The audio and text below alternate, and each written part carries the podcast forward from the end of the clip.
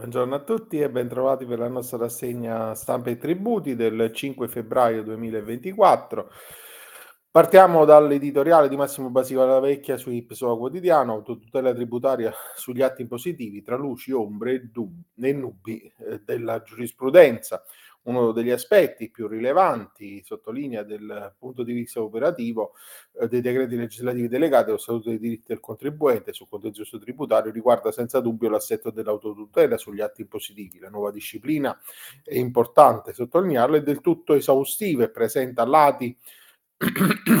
positivi. Solo il tempo e l'esperienza potranno dire se il nuovo assetto sarà incisivo, senza impegnare troppo l'amministrazione finanziaria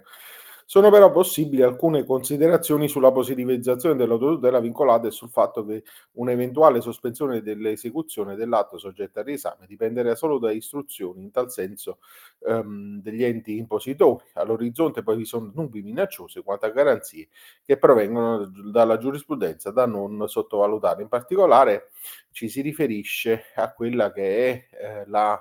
eh, questione rimessa dalla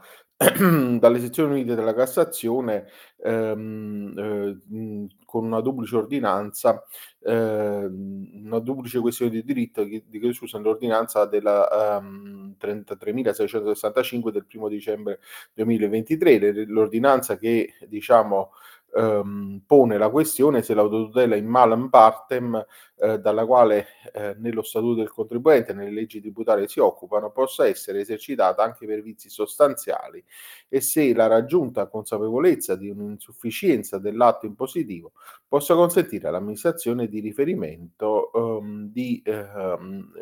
rimettere in aumento l'atto senza la sopravvenuta conoscenza di nuovi eh, elementi.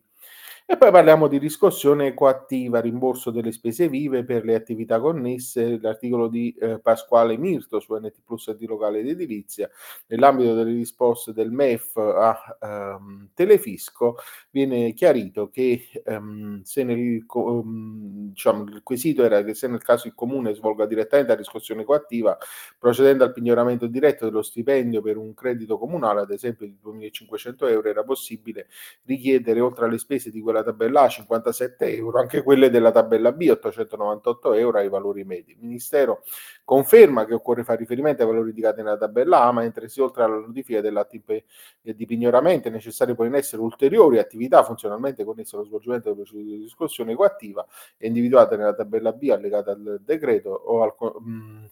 al comune o al concessionario di riscossione coattiva compete anche il rimborso delle spese vive, dei diritti e degli oneri sostenuti per le citate attività, sempre che tali spese siano supportate da atti di liquidazione corredati da idonea documentazione. E poi Luigi Lovecchio, sempre su NT Plus Antilocale di Edilizia, dichiarazioni di tributi locali sia a ravvedimento oltre i 90 giorni. Il ravvedimento permesso a dichiarazioni di tributi locali può essere effettuato anche oltre il termine breve di 90 giorni di presentazione. Questo perché nel comparto in esame non esiste alcuna disposizione che equipara le dichiarazioni tardive a quelle omesse. Ne deriva che la regolarizzazione dell'omissione dichiarativa potrà es- avvenire secondo le regole previste per la generalità della violazione dell'articolo 13 del DLGS 472 del 97 questa importante e condivisibile precisazione offerta dal Dipartimento delle Politiche Fiscali in risposta al quesito di eh, Telefisco.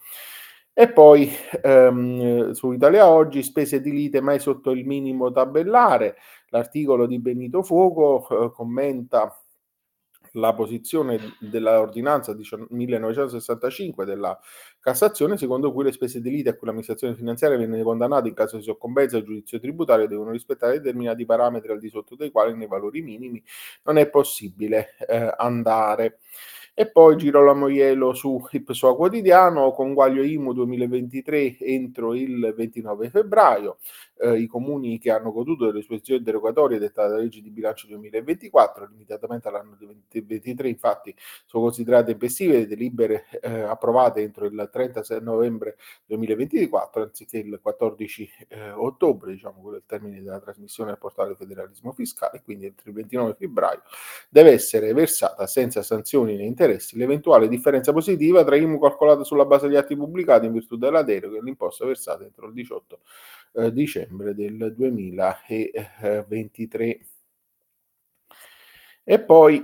eh, andiamo sui beni merci. Ehm, l'occasione è la ehm, data dalla conferma offerta dalla Corte di Giustizia Tributaria di secondo grado del Lazio, sentenza 2950 del 2023, secondo cui la comprovata assenza di redditi da locazione derivanti da immobili realizzati dalla stessa società per la quale questi rappresentano cosiddetti beni merci destinati alla vendita permette alla stessa di avvalersi dell'esenzione IMU sugli stessi. L'articolo di Nicola Fuoco su Italia Oggi.